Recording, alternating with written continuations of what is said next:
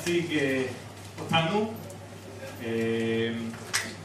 אז קודם כל, אתם עכשיו בתוכנית החללית, שזו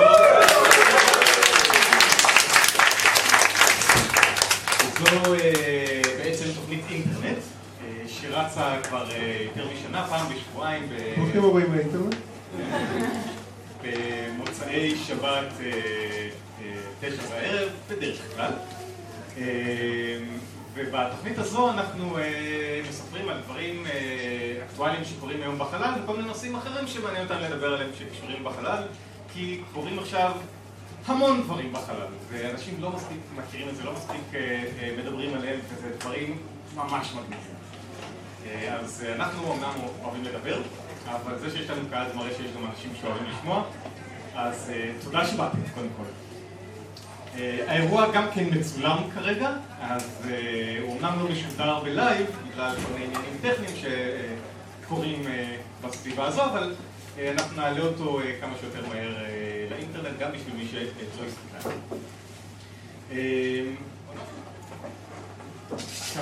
אם אתם רוצים להגיב, אנא כתבו ביוטיוב או...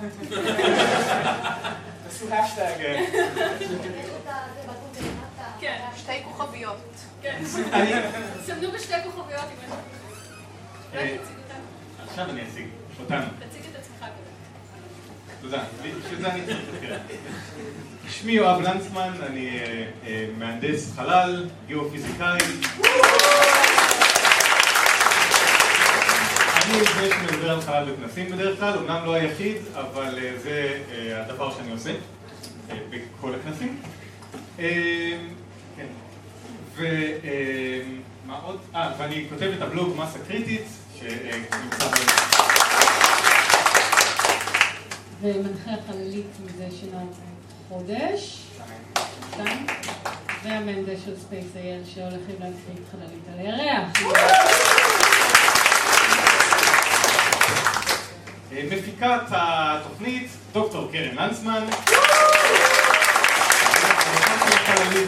צוות ההוואי והבידור. אני מתנצל, שכחתי להביא את הבובות הפעם, זה לגמרי אשמתי. לא, זה אשמתי, אני הכנתי אותם ליד הדלת. מתי ליד הדלת? טוב. וכותבת הבלוג סוף העולם מבט מהיציע, והסופרת של הספר... שמיים שבורים. שאפשר להשיג אותו, נכון. גם בדוכן של יואב וגם באתר ההוצאה. ואם תשיגו אותו באייטם אז תוכלו לתפוס אותי ואני אחתום לכם עליו. כן, זה לא... אני לא מוכר ספרים. עדיין. מרכז ספר דבר. זהו, סיימתי את. אה, עוד איתנו אה, עופר מתוקי, דוקטורנט מהאוניברסיטה העברית. אה, ואנרגיות אפלות ודברים כאלה. הוא יסביר לנו קצת יותר טוב מזה אחר כך. אה, וכותב הבלוג היקום הנראה.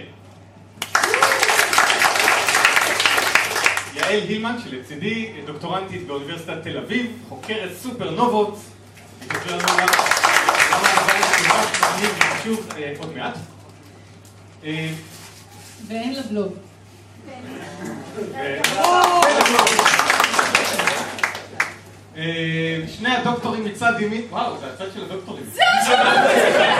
אני לא קלטתי את זה עכשיו. הצד...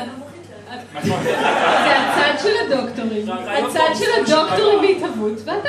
ואני... אה, זה. אה, אה, דוקטור אה, ויקטור צ'רנוב. מדען כלי מומחה להנעה רקטית. ודוקטור בועז קרני. הבלוג של ויקטור שנקרא...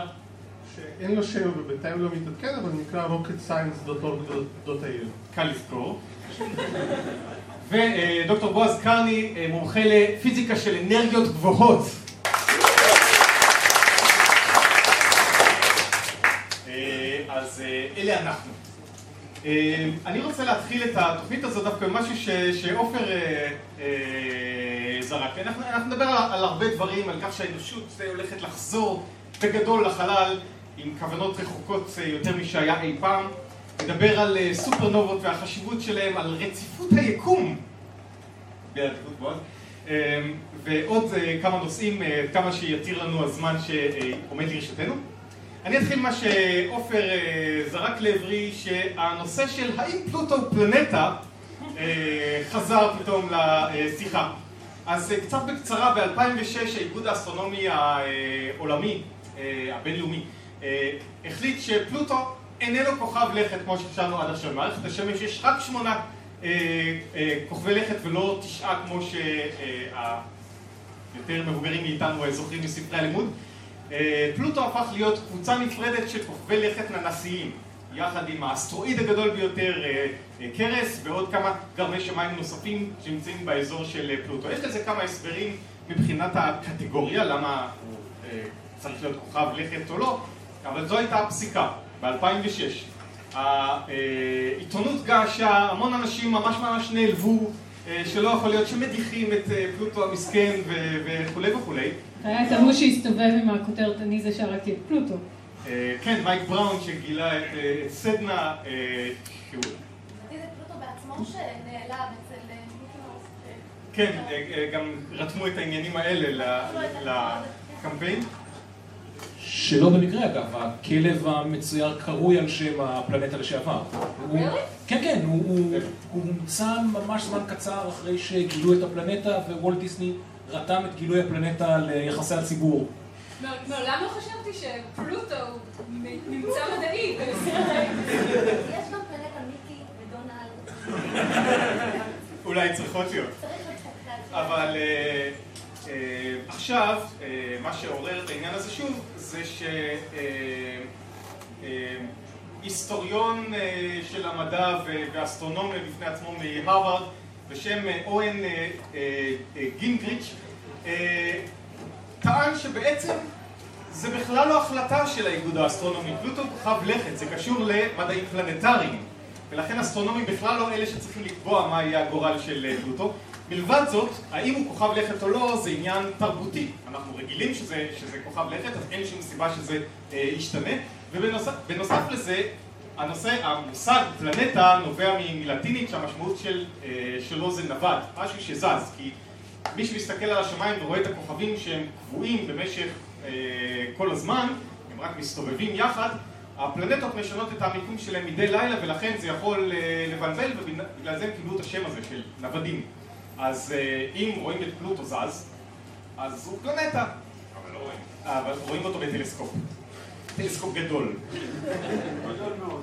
עכשיו, אז העניין הזה נמצא שוב ושוב יש הרבה ויכוחים ומגזין טיים ערך משאל ורוב הציבור קבע שפלוטו בכל זאת כוכב לכת והרוחות בעולם האסטרונומיה גועשות אז אנחנו לא יכולים להכריע בעניין הזה, אני חושב שזה עניין די סימנטי, אבל אני רוצה לשאול אתכם, מי מכם חושב שפלוטו צריך להיות כוכב לכת? ומי חושב שלא?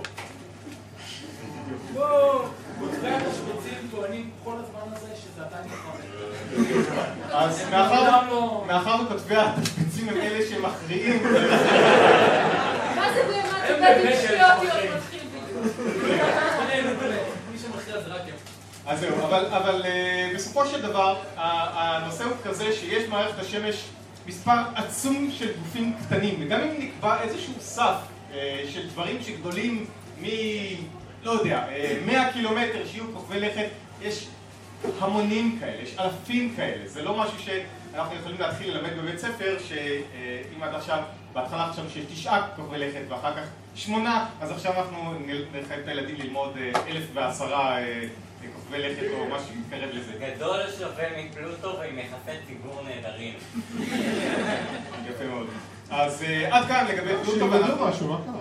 נעדכן לא נעדכן בהמשך. עכשיו אני אעביר את המיקרופון לעופר שהולך לספר לנו את הדבר הכי מגניב בקוסמולוגיה.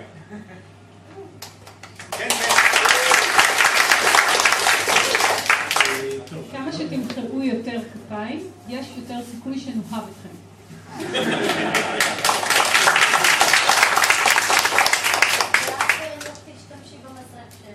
לא, לא. מזרק האבולה הגדול מאחור. פשוט אל תייחסו אליו. כן, אני לא יודע אם הוא הכי מגניב, כל אחד וההגדרות שלו, הם כבר לא מגניבים. אני ביקשתי שתציג את הדבר הכי מגניב שאתה... כן, ביקשה עופר, שנדבר עופר, על קצת משהו... יותר התלהבות על המסך. כן, ביקשה שנדבר על המחקר שלנו. קרן ביקשה שתציגו את עצמכם עם המחקר שלכם, ואז כולכם אמרתם, "אה, אה, זה לא כזה מעניין. לא, סליחה, אני לא חושב שהמחקר הוא לא מעניין. אה, ילדים, לא לריב. בכל מקרה. אה, אז, אה, ואני קלטתי שבעצם על תחום המחקר שלי באמת לא דיברנו מעולם בחרדית. אה, אולי בגלל שמאיזה תחום שהוא יחסית לא מגיע כל כך לכותרות, ואין בו גילויים, לא היו בו גילויים עוצרי נשימה בשנים האחרונות, היו גילויים מאוד מעניינים, אבל לא דברים עוצרי נשימה.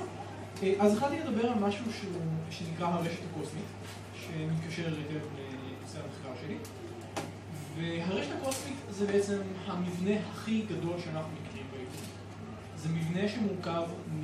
אה, בעצם כל הגלקסיה שאנחנו רואים, כל, כל החומר שאנחנו מכירים הוא לא חלק מה, אה, מהמבנה הזה.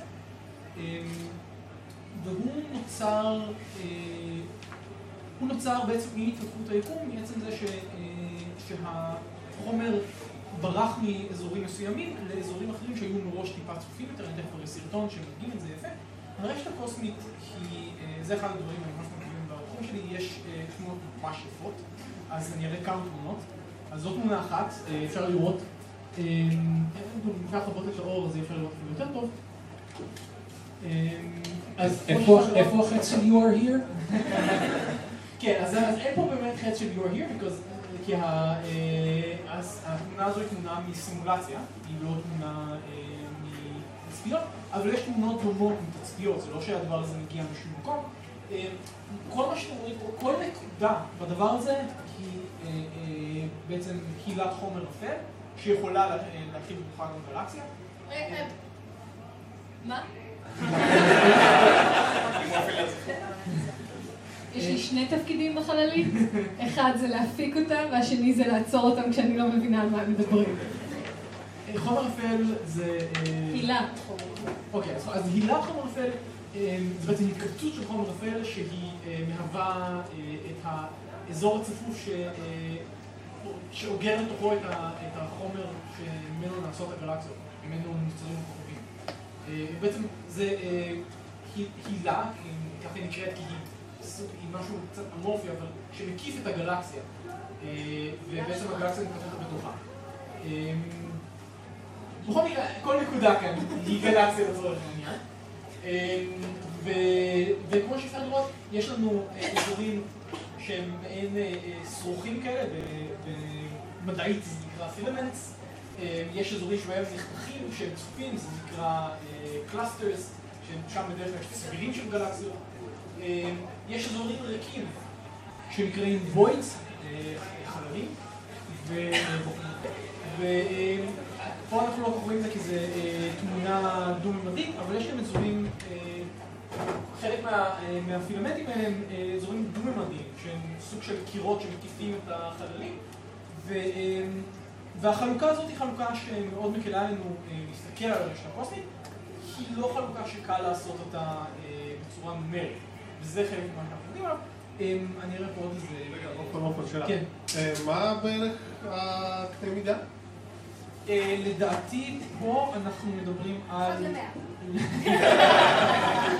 אם אני לא טועה, זה תמונה של כל אה, סימולציית המילניום, זה אומר בערך 500 מגה פרסק. זאת אומרת, בערך 1,500 שנות אור כל כל צד.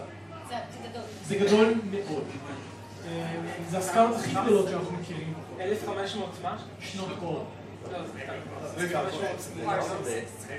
מ- מגה פרס, אה, סליחה, מיליון, 1,500, כן, 1,500, אז בעצם מיליארד וחצי שנות אור. לא, מיליארד וחצי. מגה זה מיליון, ואז כפול אלף זה מיליארד. אז נראה פה עוד שתי תמונות יפות, פשוט כי זה, תלת מימדית שמראה קצת יותר טוב.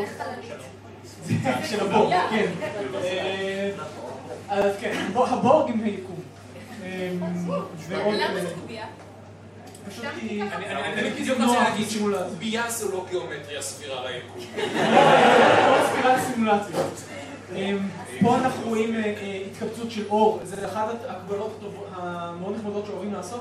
אה, זה מאוד דומה לאיך שמסתכלים על פני כדור הארץ, רואים ערים, רואים אזורים חשוכים שבהם אין כמעט התיישבות בני אדם, אז זה באמת הקבלה מאוד יפה לאיך, אה, אה, לזה שיש אה, אזורים צפופים יותר ופחות צפופים.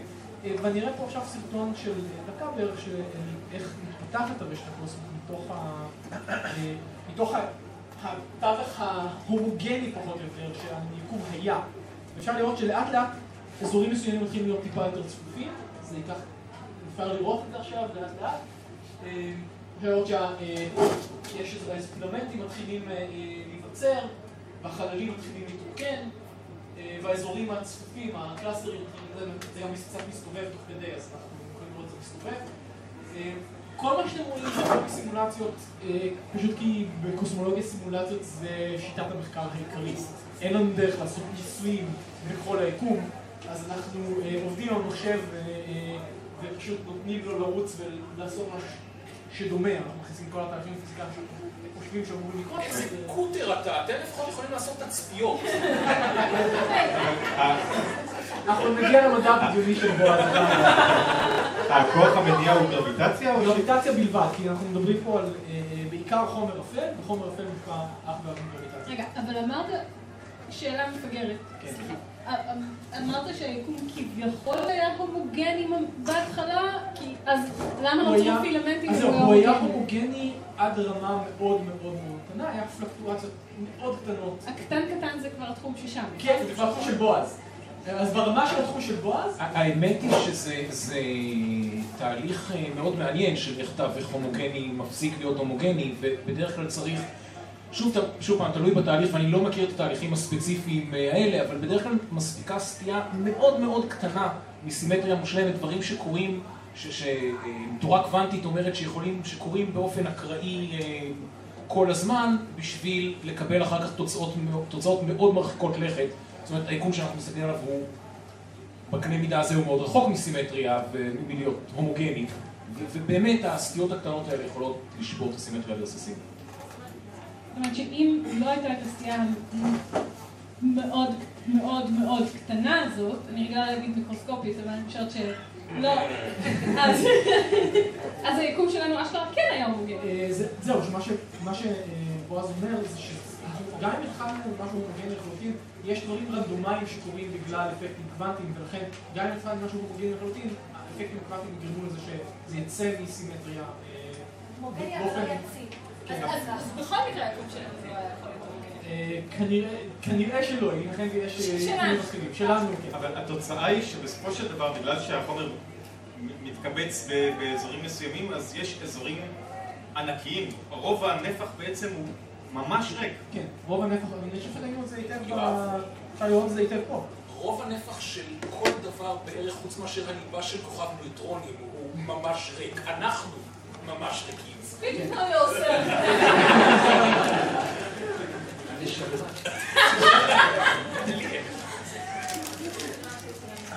נשמה שחורה ו... על- כמה זמן לוקחת סימולציה כזאת? כאילו איזה מחשבים? כמה זמן, וואו, אה, אנחנו מדברים, אה, זהו, זה אחת הסימולציות הכי גדולות שנעשו, אה, עכשיו יצאו סימולציות יותר גדולות, זה סימולציות שרצות חודשים רבים על מחשבים של עשרות אלפי מעבדים, או עשרות אלפי קורים, כל מיני קורים זה כמה מעבדים, כאילו זה, זה דברים, אה, אני, אני ספציפית חלק מפרויקט בינלאומי שהחוות מחשבים פה יושבת אה, בכנסייה נטושה. אני ראיתי תמונות, זה מדהים לאללה. זה הגיוני, כי נורא קל לקרר כזו כמות של מחשבים בתוך מבנה אבן אה, מסיבי. למשל, כן. זה. כן, ואז אתם מגיעים לסוף של הסימולציה וזה לא דומה ליקום, ואז מה? אה. הלכו הרבה מאוד שעות אז אה, מחשב. אצלנו התוצאות מתקבלות מהר מאוד, תשמע. לא. אה, טוב, אה, זה- זה המרתק, ואני חושב שחומרים כאלה, אה, אם אם היה עכשיו איזשהו סטארט-טרק אה, פעיל, אז אה, בהפקה, אז אז דברים כאלה היו צריכים להיות שם. זאת אומרת, יש כל כך הרבה מה להגיד על זה מהנקודת מבט של, של חקר היקום. אתה רוצה להסביר? אני רוצה- אני רוצה לענות על זה. אמ, זה באמת אחת הבעיות. התחומים האלה הם לא נמצאים כמעט בכלל במדע פופולרי או מדע בדיוני, בעיקר כי זה פשוט גדול כל כך, שהזמנים שייקח... אה, אני חושב שהכי קרוב שראיתי זה בסטארגט יוניברס, שם באמת הם עוברים בין גלקסיות. לא ראיתי אף סדרה או סרט אחר שבאמת הם עושים אה, מעברים כל כך ארוכים. במדע בדיוני זה לא צריך לעצור אף אחד. נכון. זאת אומרת, זה לא, לא עצר ב- ב- במסע בין כוכבים המקורי. היה איזה קטע שהם ניסו לצאת מהגלקסיה והיה שם איזשהו מחסום וכל מיני דברים כאלה שאז לא היה מושג בכלל, אבל, אבל הם ניסו לחשוב על זה. אז, אז, אה, אז, זה- אז זה כן, זה, זה חלק שבאמת אה, אה, נותן תנופה ל- לדמיון. אה, בעתיד. מה? השאלה הייתה מה מה הסימולציות מראות שיקרה בעתיד. אמ, טוב, קודם כל אה, צריך לזכור שאנחנו מדברים פה על מה שאתם ראיתם בסרטון של הדקה, זה משווה בערך את ההתפתחות של היקום 13.8.9 מיליארד שנה, כן? אז, אה, וההתפתחות הולכת ומתה גם, ככה שאנחנו לא טורחים יותר מדי להסתכל הלאה, כי אנחנו לא נהיה. כאילו יש אנשים שקצת מתעניינים בזה, באופן כללי זה ימשיך להצטמצם ולהצטמצם, כי פשוט גרביטציה זה מה שמשפיע. אמ, אז זה ילך ויצטמצם ויצטמצם. עכשיו, אם אנחנו הולכים ממש ממש רחוק, אז אנחנו מדברים על, אה, אה, אני חשבתי על זה פעם, סוף העולם, סוף היקום, אה, היקום ימשיך להתרחב, ימשיך להאיץ, אה, אה, יהיה לנו איים בודדים של גלקסיות שיהיו נפרדות במרחק שאי אפשר לראות בכלל את הגלקסיות האחרות. והתקררות. אבל- התקררות, יש הרבה מאוד תהליכים שיקרו, אבל זה כבר לא קשור ספציפית לרשת הקוסמית, זה כבר הרבה הרבה יותר עתיד, אנחנו מדברים על, אני לא- אני לא זוכר כמה סדרי גודל יותר מגיל היקום. אוקיי, זה המרתק. נעבור עכשיו... אה,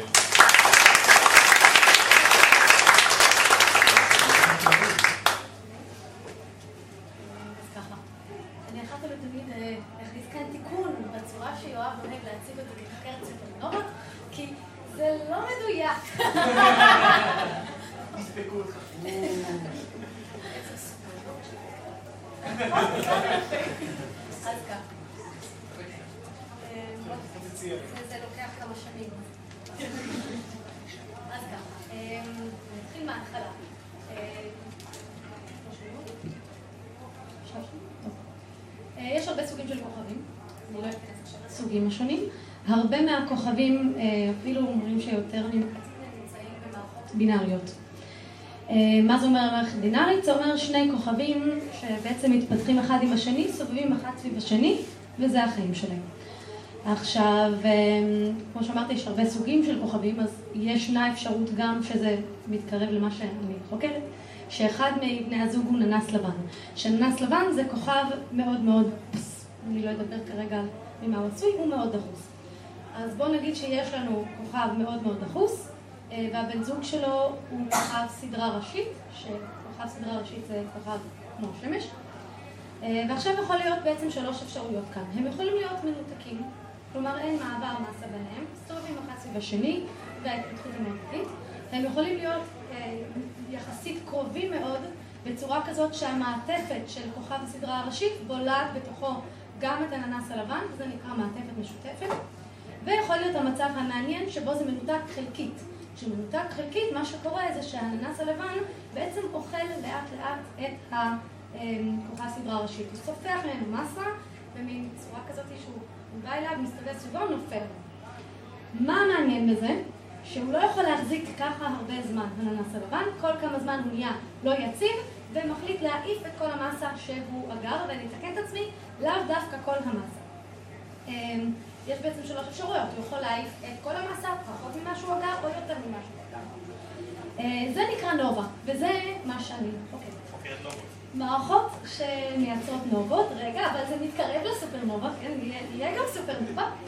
אמ, עכשיו, מערכות, עכשיו אני אקפוץ רגע לסופרנובה. סופרנובה זה דבר מגניב, התפוצצות, משהו לא נורמלי. יש הרבה סוגים של סופרנובה. המגניב ביותר מהם הוא הסופרנובה type 1A. למה הוא כל כך מגניב? בגלל שהוא נוצר בתהליך מאוד מסוים שכבר אני אסביר אותו. מה מיוחד בתהליך המסוים הזה? זה בגלל שזה תהליך נורא ספציפי שמייצר את הסופרנובה טייפ 1A, הוא תמיד נותן את אותו עקומת אור, אותו בהירות, אותו זמן דעיכה, ולכן אנחנו יכולים להשתמש בו בתור סרגל בעצם, למדוד איתו מרחקים. מכיוון הוא נקרא נר סטנדרטי, מכיוון שהוא כל כך בהיר, אז הוא כל כך חזק, הבהירות שלו מגיעה לעוצמות מדהים יותר מגלקסיות שלמות. ולכן משתמשים בו כדי למדוד מרחקים לגלקסיות מרוחקות מאוד, של מאות, אה, אה, אה, מאות אלפי שנות אור, ממש כאילו משהו רציני, אז אנחנו יכולים למדוד את המרחקים עצומים. עכשיו, יש שני תיאוריות איך אפשר לקבל סופרנובה טייפ 1 שניהם מסכימים שצריך שננס לבן יעבור מסה קריטית מסוימת שהוא פחות או יותר 1.4 מסות שמש. איך הוא יעבור את המסה הקריטית הזאת? שני אפשרויות. זה חייב להיות כוכב בינארי שאחד מהם הוא ננס לבן. האופציה היא או שהשני גם ננס לבן והם מאבדים את הנזביטים, נופלים אחד לתוך השני ובאופן זמני יוצרים ננס לבן גדול מהמסה הקריטית והוא מתפוצץ או אופציה שנייה שמתקשר לנובות שלי שהוא אוכל את, ה, את, הסדרה, את הכוכב סדרה הראשית ואמרתי יש שלוש אפשרויות, הוא יכול לזרוק בכל נובה את כל המסה יותר מהמסה או פחות מהמסה אז נלך על הכיוון שהוא כל פעם זורק פחות מהמסה שהוא אגר ואז בסוף כל מחזור נובה הוא ישמור לעצמו קצת מהמסה יגדל לאט לאט ויעשה סופרנובה טייקונים. זה מה שאני חוקרת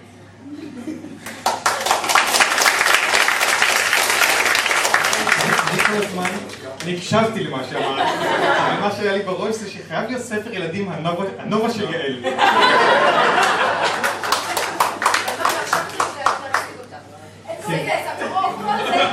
אני אעשה את זה בראשי תיבות. ראשי תיבות שצריכות ראשי תיבות בשביל עצמם. עכשיו אני רק אוסיף עוד משהו נורא נורא מגניב לגבי הסופרנובה טייפ 1 שני קבוצות של חוקרים נפרדים לפני כמה שנים החליטו למדוד את המרחקים למרחקים מאוד רחוקים ביקום. מה שהם רצו לעשות שניהם, זה היה בתקופה שהתיאוריה הייתה שהיקום מאט את ההתפשטות שלו. והם, זאת אומרת, אז מה הם עשו? הם מדדו, מדדו את הסופרנובות, הם צפו בסופרנובות רחוקות מאוד. עכשיו, הם צריכים בשביל זה גם הרבה, זה לא פשוט. כי הוא לא אורך אה, שנים. אז הם היו צריכים לצפות בסופרנובה, מהר לנתח אותו כדי לראות איזה סוג סופרנובה זה, לגלות שזה הסוג הנכון, ולקבל מיד בעוד שבוע זמן טלסקופ שוב, שזה לא דבר פשוט, אבל הם הצליחו לעשות את זה, והם גילו בעצם את ההפך ממה שהם חשבו. הם ראו שהרחוקים יותר הם נעים לאט יותר. עכשיו, אם אני מסתכלת עכשיו ארבע מיליארדי שנות אור רחוק ואני רואה משהו שנע לאט יותר, אני בעצם מסתכלת אחורה בזמן ארבע מיליארד שנה. כלומר, לפני ארבע מיליארד שנה הם זזו לאט יותר. ואז בעצם הם גילו שהיקום מאיץ את התפשטותו, והם קיבלו על זה פרס נובל בשנת 2011.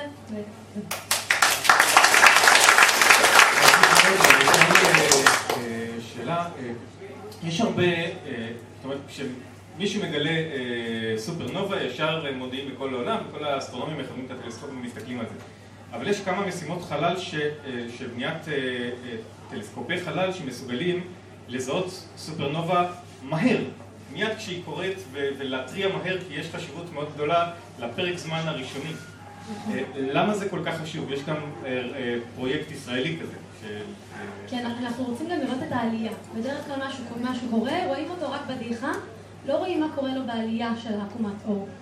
וזה מה שהם מנסים לתפוס. את הדעיכות יש לנו, כי אנחנו יכולים גם, בסופרנובה לא טייפוני, זה יכול להיות גם אה, שנים. אז דעיכות אנחנו יכולים לראות אה, גם אחרי שנים רבות איך זה דועך. אנחנו רוצים לראות את השניות הראשונות, את העלייה, מה בדיוק קורה שם, ספקטרומים שקורים רק בהתחלה. שזה דברים שאין לנו מהם הרבה כי אנחנו מפספסים אותם. ורגע, רגע, רגע, רגע, רגע, הזכרתי. זה עוד משהו שנורא חשוב במה שאני חוקרת. כי אנחנו מנסים לגלות כאן סימנים במערכות נובה שאפשר לצפות בהם ולראות שזה מערכת שהיא על סף. ואם אנחנו כל הזמן נמשיך להסתכל לשם, נוכל לתפוס אותו אולי ממש בתחילת אה, ההתפוצצות של העצורים. אז, אז יש לי עוד שאלה, שאלת המשך. כשמדברים על זמנים, כן? כלומר, מה בערך הזמנים של העלייה וכמה זמן לוקחת דעיכה? על ימים, העלייה היא קצרה מאוד. כמה זה קצרה מאוד?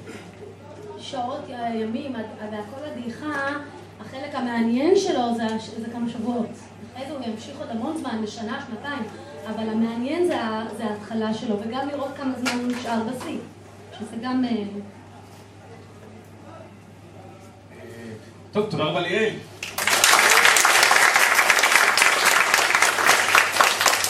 עכשיו אנחנו נעבור אה, אל אה, שרוצה להסביר לנו האם היקום, זו שאלה שכל אחד שואל את עצמנו לפחות... אה, פעמיים ביום. לפ- לפחות פעמיים ביום.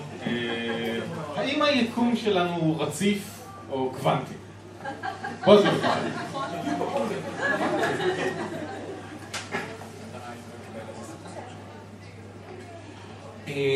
אז אולי אני אתחיל אה, קצת בלהגיד מה עושה פיזיקאי עם אה, התמחות באנרגיות גבוהות, בפיזיקה של אנרגיות גבוהות. כשאנחנו מדברים על פיזיקה של אה, אנרגיות גבוהות, זאת אומרת אנחנו מדברים על תהליכים של... שמצריכים הרבה אנרגיה. עכשיו, זה לא באמת הרבה אנרגיה כמו שאנחנו חושבים עליה, זאת אומרת, תחנת חשמל מייצרת יותר אנרגיה ממה שצריך לתהליכים האלה, ואנחנו מדברים על אנרגיה לחלקיק בודד, שהיא מאוד גבוהה.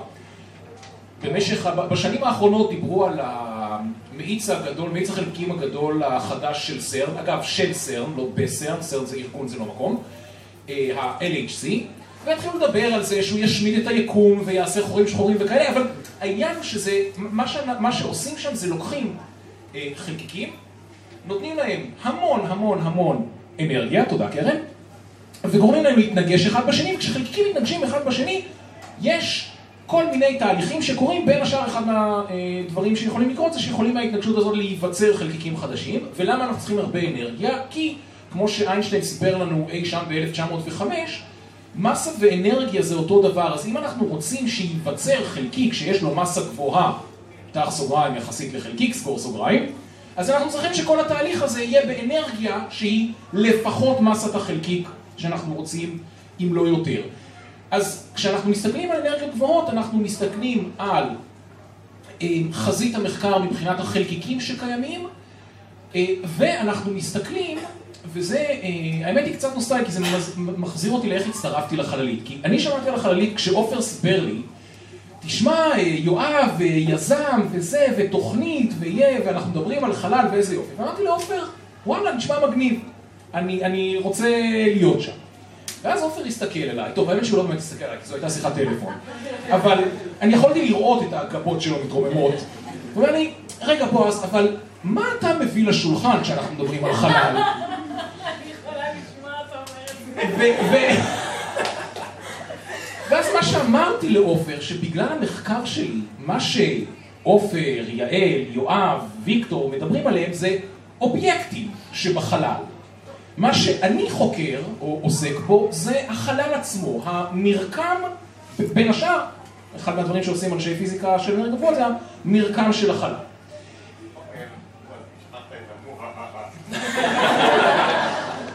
כן. אמ, Evil scientists are us. אמ, אמ, ועל אה, זה אני רוצה לדבר. אז יש כל מיני שאלות כשאנחנו שואלים איך נראה החלל, ובין השאר אנחנו שואלים האם במר... ב... כשאנחנו מסתכלים בהגדלה מאוד רצינית על, על מרחקים מאוד מאוד קצרים, ומרחקים קצרים ואנרגיות גבוהות זה אותו דבר, האם החלל ממשיך להיראות כמו שאנחנו מכירים אותו, או שכשאנחנו מסתכלים במרחקים מספיק קצרים, ותכף אני אגיד מה זה מרחקים מספיק קצרים, האם יש שם איזושהי פיזיקה חדשה. אז כשאנחנו מדברים על אה, מרחקים קצרים,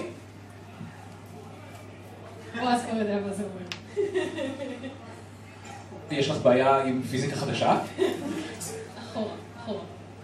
המרקם של החלל ומרחקים קצרים, אתה מתכוון שבחלל... אם, הרגע- אם, אם, אני אסתכל, אם אני אסתכל פה על, על, על, על החלל כאן, אוקיי. ואז אני אגדיל, ואני אסתכל ב- ב- במיקרוסקופ טוב יותר ויותר, שזה לא יהיה מיקרוסקופ, כן, אבל האם אני אמשיך לראות אותה התנהגות שאנחנו מכירים ממרחקים כאלה, או שאני אראה איזושהי התנהגות חדשה. אני אצטרך איזושהי תורה פיזיקלית חדשה, כי אני אראה דברים אחרים שהתורה הנוכחית לא יודעת להסביר. אתה מדבר... סליחה. אתה מתכוון... בועז הוא פיזיקאי לאנרגיות מאוד גבוהות. אני אני מוכרח לציין שלאחרונה את יותר מפסיקה את עופר מאשר אותי עם שאלות. כן, הוא למד ממך לדבר הרבה מעל הראש שלו. שנייה. אתה מתכוון על החומר, כמה שאתה מסתכל? לא, לא, לא, לא, לא. אוי. אני מד- אני אני מדבר, אוקיי. מה זה חלל מבחינתנו? בוא, בוא, חלל, כשאנחנו מדברים על חלל אנחנו מדברים על הרקע שעליו קורה כל דבר אחר. זאת אומרת, אני מדבר על מה זה המקום. כשאני אומר המקום הזה, קו רוחב כך וכך, קו אורך כך וכך, גובה כך וכך מעל פני הים. הרשת הזו של הנקודות, עליה אני מדבר, לא האובייקטים של הרשת, אלא ה- הרשת, אומרת, הרקע שעליו אנחנו נעים. כלומר, אם אתה... שוב, סליחה. אם אתה מתכוון לכוס מלאת המים שעל המפה, אז אתה לא מסתכל על הכוס או על המפה, אלא על המיקום של הכוס. נכון. רואים, כשמסבירים מילה אתה מבין. אני לא.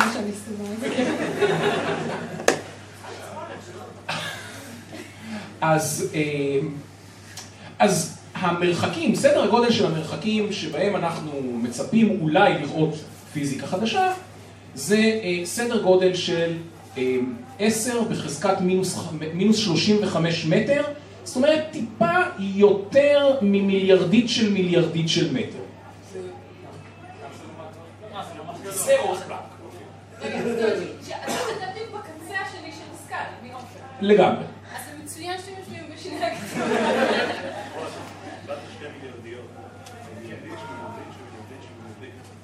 אתה צודק, חשבתי על מיליארד בתור 10 מינוס 18 ולא 10 מינוס 9, אני ממש מתעצל. מיליארדית של מיליארדית של מיליארדית של מיליארדית, אז טיפה יותר מזה. זה ממש ממש ממש מרחקים קצרים. או שזו אותה פיזיקה ואנחנו פשוט לא יודעים. לא, אז, ה- ה- זאת אומרת, התיאוריות שאנחנו מכירים כרגע לא לגמרי מכסות מה שקורה באורחים האלה, במרחקים האלה, אני לא רוצה לגמרי, אני לא רוצה... במילה וחצי, התורה שמדברת על איך החלל מתנהג, לא יודעת לטפל במרחקים, היא לא תורה קוונטית, במרחקים קצרים אנחנו חייבים לטפל, ל- לעבוד עם תורות קוונטיות, והתורה שמדברת על החלל, תורת היחסות הכללית, לא משחקת יפה עם קוונטים. לא משחק, לא, לא, לא...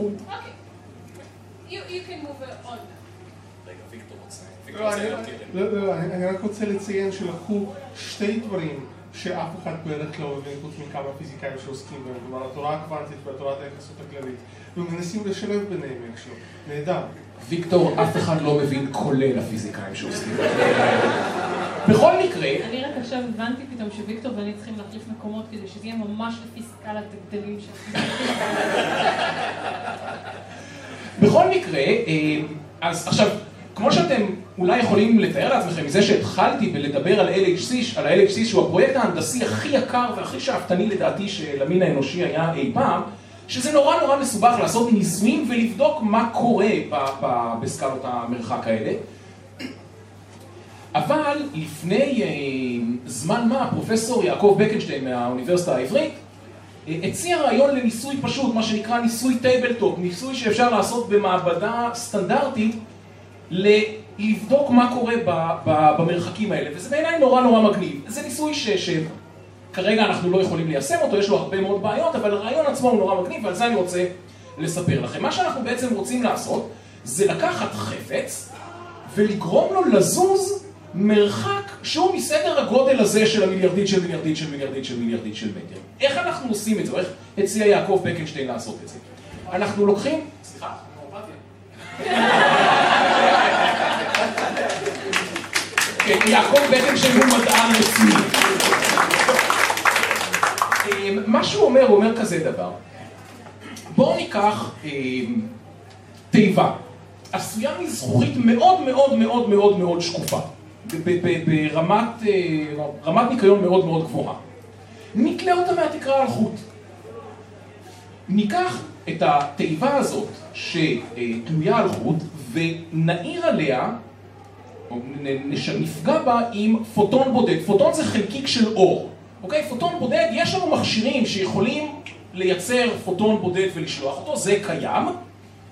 אה, זה מסובך אבל זה קיים. עכשיו, אה, האור, כשהוא נכנס לתוך הזכוכית, הוא מאט. בתוך זכוכית אור נע יותר לאט מאשר באוויר. אה, והוא חוזר למהירות ההתחלתית שלו ברגע שהוא יוצא מה, מהזכוכית. אבל מה שקורה באמצע, בשביל לקיים כל מיני חוקי שימור של הפיזיקה, בזמן שאותו הפוטון בודד נמצא בתוך התיבה, הוא מעניק לתיבה קצת מהירות, הוא גורם לה לזוז, הוא דוחף אותה קצת, והיא מפסיקה לזוז ברגע שהוא יוצא החוצה.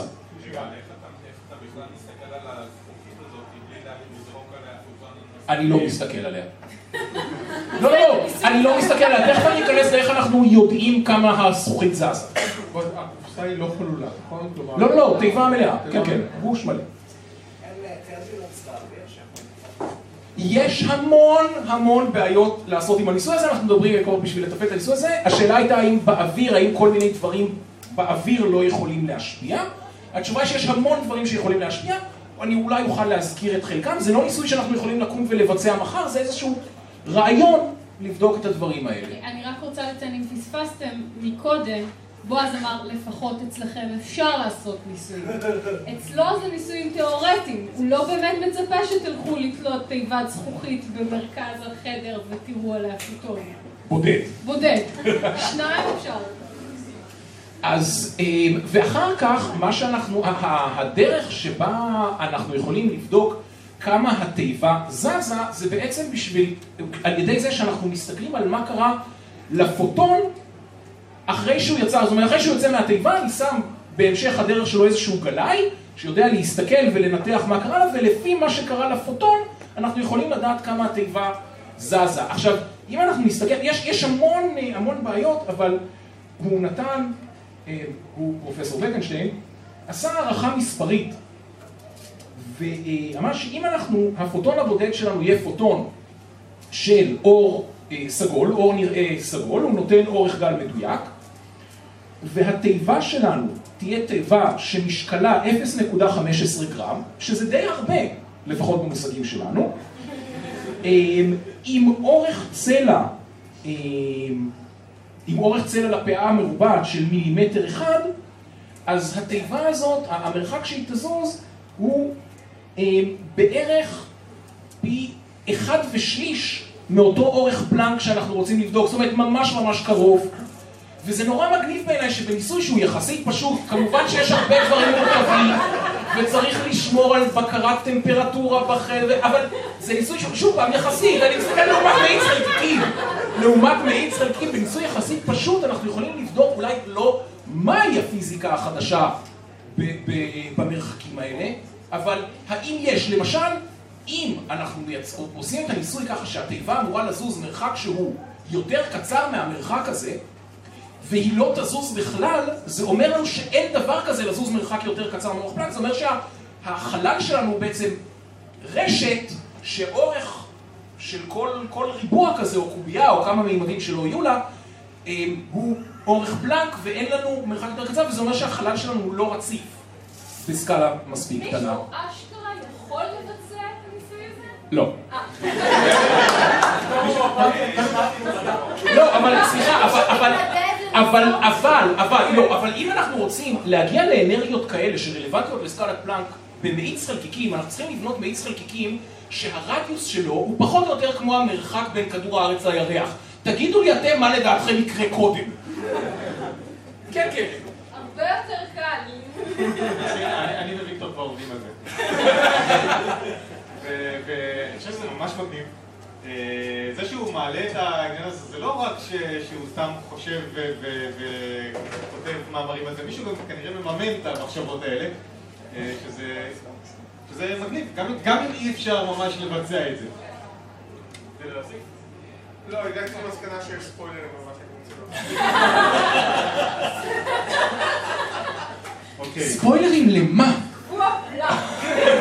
בועז, אנחנו תכף נחזור אליך, אבל אה, אני רוצה קודם... אה, אה, נכון.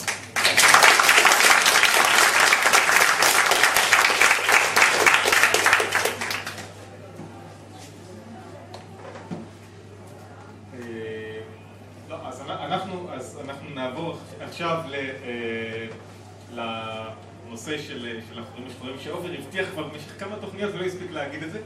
אז, אה, אז אני אעביר אה, לעופר את המיקרופון, ואל תדאגו, אנחנו נחזור לבועז שיספר לנו אחר כך האם חורים שחורים בכלל קיימים. לא.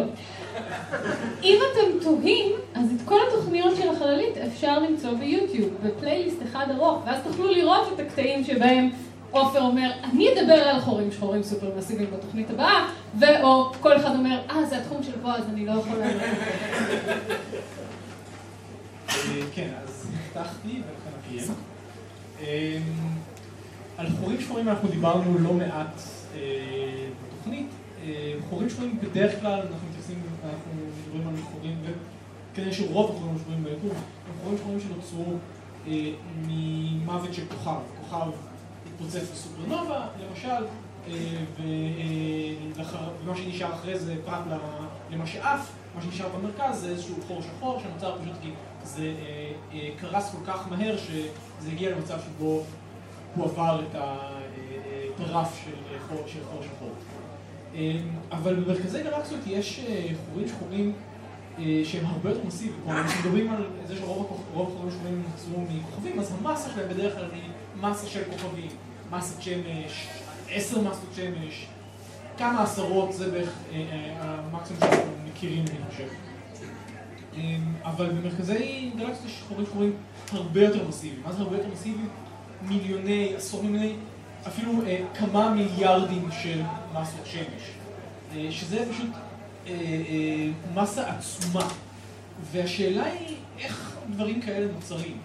עכשיו, הרעיון הקלאסי הוא כמובן שזה התחיל כחור שחור רגיל שהתפוצץ ואז פשוט אה, חומר נפל אליו והוא גדל וגדל וגדל שזה אולי יכול לעבוד לחלק מהחורים השחורים האלה אבל יש לנו חורים שחורים שהם אה, כל כך מסיביים שבתהליכים שאנחנו מכירים היום לא היו, הם לא יכולים להתבצר אה, בזמן ש, שיש לנו מאז שנוצרו הכוכבים הראשונים. כי כשחומר נופל, הוא צריך לאבד אה, תדר זוויתי. ודבר כזה לוקח זמן, ובדרך כלל מה שזה אומר זה שהחומר נופל ויוצר איזושהי דיסקה מסביב לחור השחור, שבסופו של דבר הח- החלק הכי פנימי שלה לאט לאט נופל, ואז הוא מתמלא על ידי עוד חומר, וזה אה, דבר שלוקח זמן, ויש לזה איזושהי מגבלה לכמה מהר זה יכול לקרות. ו, אה, ולכן יש חומר שחור שאנחנו לא בטוחים, שלא יכולים להיווצר בתהליכים הרגילים שאנחנו מכירים.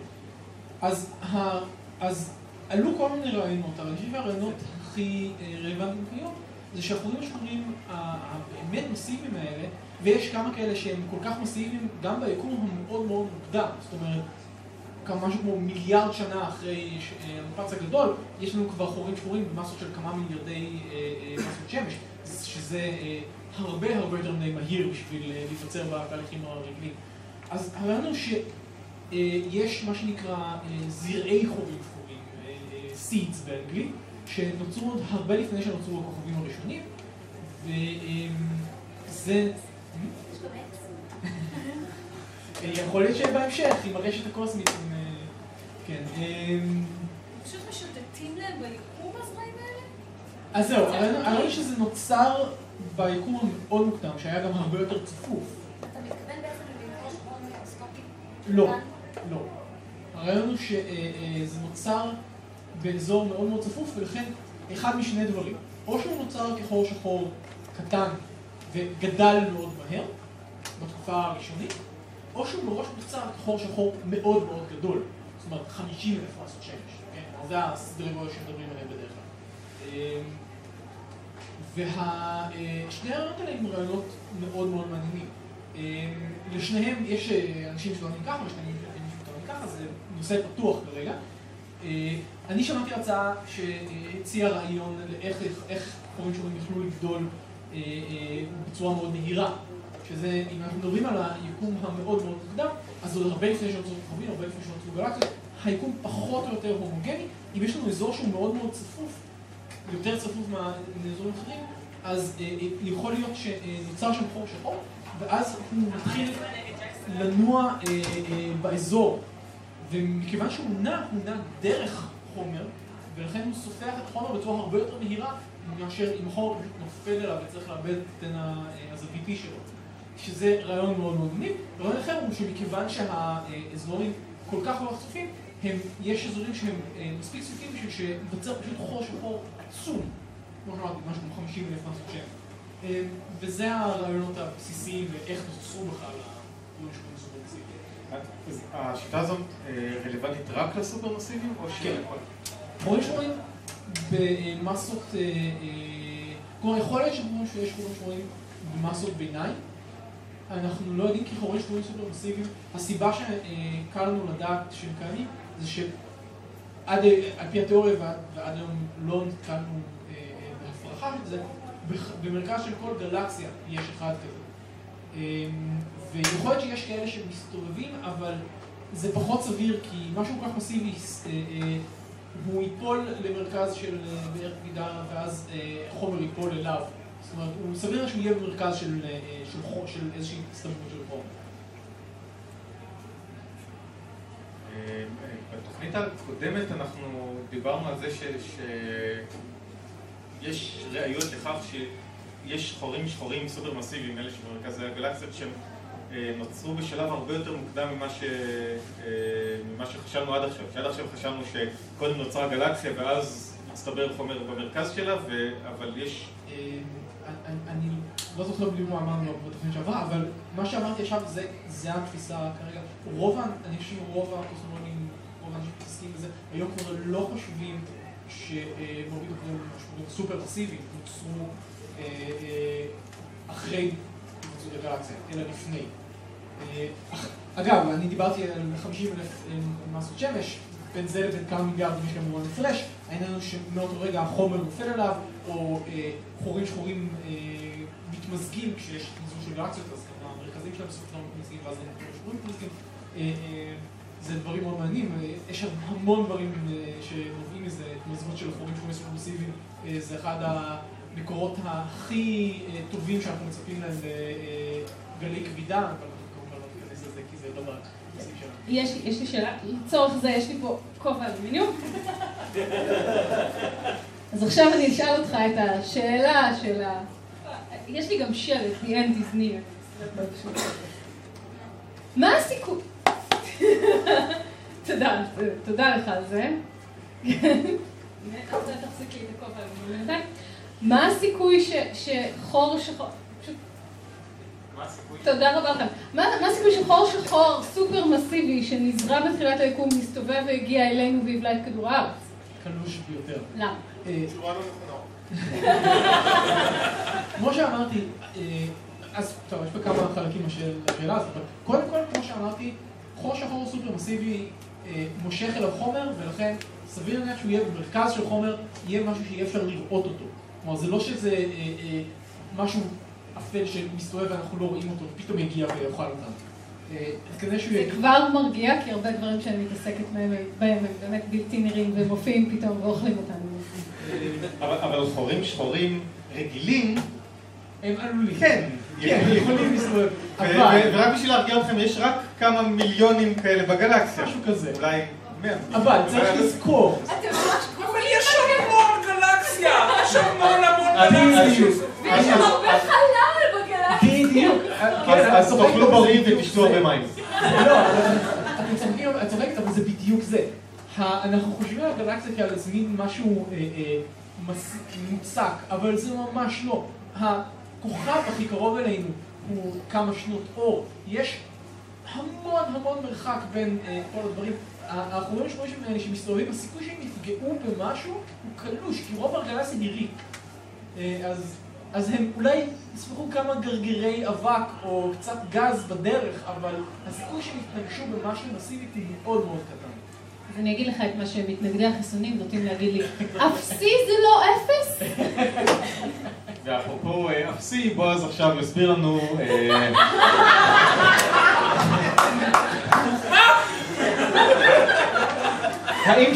האם חורים שחורים קיימים? זה הכיוון שאתה... נכון לעכשיו התשובה היא כן בסבירות של 99% בערך. גם זה לא אפס. אה, ולמעשה, אה, אם אני זוכר נכון, בהתערבות הישנה בין אה, סטיבן הוקינג ל... אה, זה היה קיפ תורן, נכון? לגבי, אה, סטיבן הוקינג התערב לדעתי עם קיפ תורן לגבי קיום חורים שחורים, ובשלב מסוים זה מי שהימר שחורים שחורים אכן קיימים, סליחה, מי שהימר שחורים שחורים אינם קיימים, אה, אה, אה, הסכים שהוא הפסיד בהתערבות ושילם את מה שהוא היה צריך לשלם. אני לא זוכר מי זה היה זה שהפסיד. הוקינג הפסיד, זה אומר שקיפ תורן קיבל מנוי לפלייבוי. אם, הוקינג היה מנצח, הוא היה מקבל איזושהי אנציקלופדיה. אז למה הנושא הזה חוזר כל הזמן? לכותרות.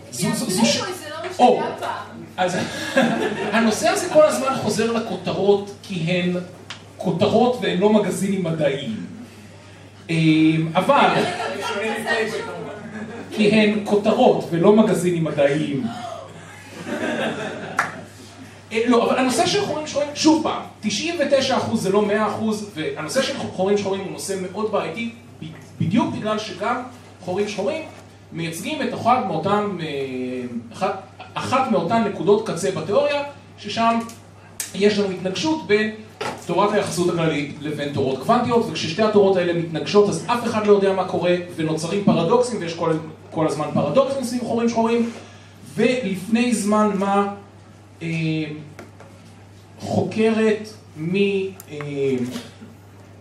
מאוניברסיטת אה, UNC פרסמה פרפרינט, פרפרינט זה אומר אנחנו מתכוונים לפרסם מאמר, אנחנו שמים אותו עכשיו על האינטרנט, המאמר הזה עוד לא התקבל באף מגזין מדעי, אבל הנה הוא על האינטרנט אה, אה, אה, לעיונכם. לא הצלחתי למצוא ה... את המאמר הזה שהתפרסם במגזין מדעי, אוקיי? אה, ששם היא נותנת פתרון פשוט אה, לפרדוקסים סביב חורים שחורים, על ידי זה שהיא אומרת שהיא כותבת שחורים שחורים לא יכולים להיווצר. זה כמובן הגיע לאינטרנטים הקרובים למקום מגוריכם, ואני נתקלתי בזה דרך יואב ששלח את הכותרת פיזיקאים נתנו הוכחה מתמטית לזה שחורים שחורים לא יכולים להתקיים. למה אין לנו את השקופית מ-PhD קומיקס שמראה את זה? לפעם הבאה. תשמח לדעת שההתערבות היא תורן, הוקינג ופרסקיל, אוקיי. שהם הם, הם התווכחו, ואני מחפשת בדיוק על מה הם התווכחו, זה ב-2004. רגע, אז אחד אמר שיש, אחד אמר שאין, ואחד אמר שהם... שאולי. אז זהו. פרסקיל קיבל את ה-Total Baseball, the Ultimate Baseball Encyclopedia, זכרתי שהיה בייסבול. לא, זה התערבות שנייה, לא, זה התערבות שנייה. אז השנייה? כן, הייתה התערבות. וויקי לא מעודכנת. טוב, בכל מקרה, אז, אני... אה, אה, אז קודם כל, הדבר הראשון שהדליק אצלי נורה אדומה זה שהמקור למידע הזה היה דרך IFL Science. IFL Science זה דבר נחמד, הוא מספר על דברים נחמדים ומעניינים שקורים במדע, רק הבעיה שלא כולם נכונים. אה, עכשיו, עוד בכתבה שם צוטט אה, זאת אומרת, היא נתנה פתרון שמראה שכוכב שמתחיל, אגב, היא לא מדברת על החורים השחורים הסופר מסיביים, היא מדברת רק על החורים שחורים שנוצרו כתוצאה מקריסה של כוכב. והיא כותבת שהיא עשתה סימולציות ובדקה כך ושם, ושכוכב שקורס לתוך אה, עצמו פולט אנרגיה בצורה של אה, מה שנקרא קרינת הוקינג, והוא פולט אנרגיה בקצב כזה שהוא אף פעם, שהיחס בין הגודל שלו לבין המסה שלו אף פעם לא יהיה כזה של חור שחור. כן, אורי. שלום. רק רציתי לשאול פה שאלה, אמרו לי שזה המחלקה לחקירה פורנסית בחלל. זה לא בדיוק. יש לך אבל שאלה על חורים שחורים? יש לי שאלה מאוד. ממוקדת. פלוטו. כוכב. או לא כוכב. כוכב בטח. אתה מאחר, אתה מאחר בשעה. לא, התשובה היא ברורה, פלוטו הוא לא כוכב. אם כוכב, כוכב לא. כוכב לא, כוכב הוליווד. ובכן, כוכב לך. העלילה מסתבכת.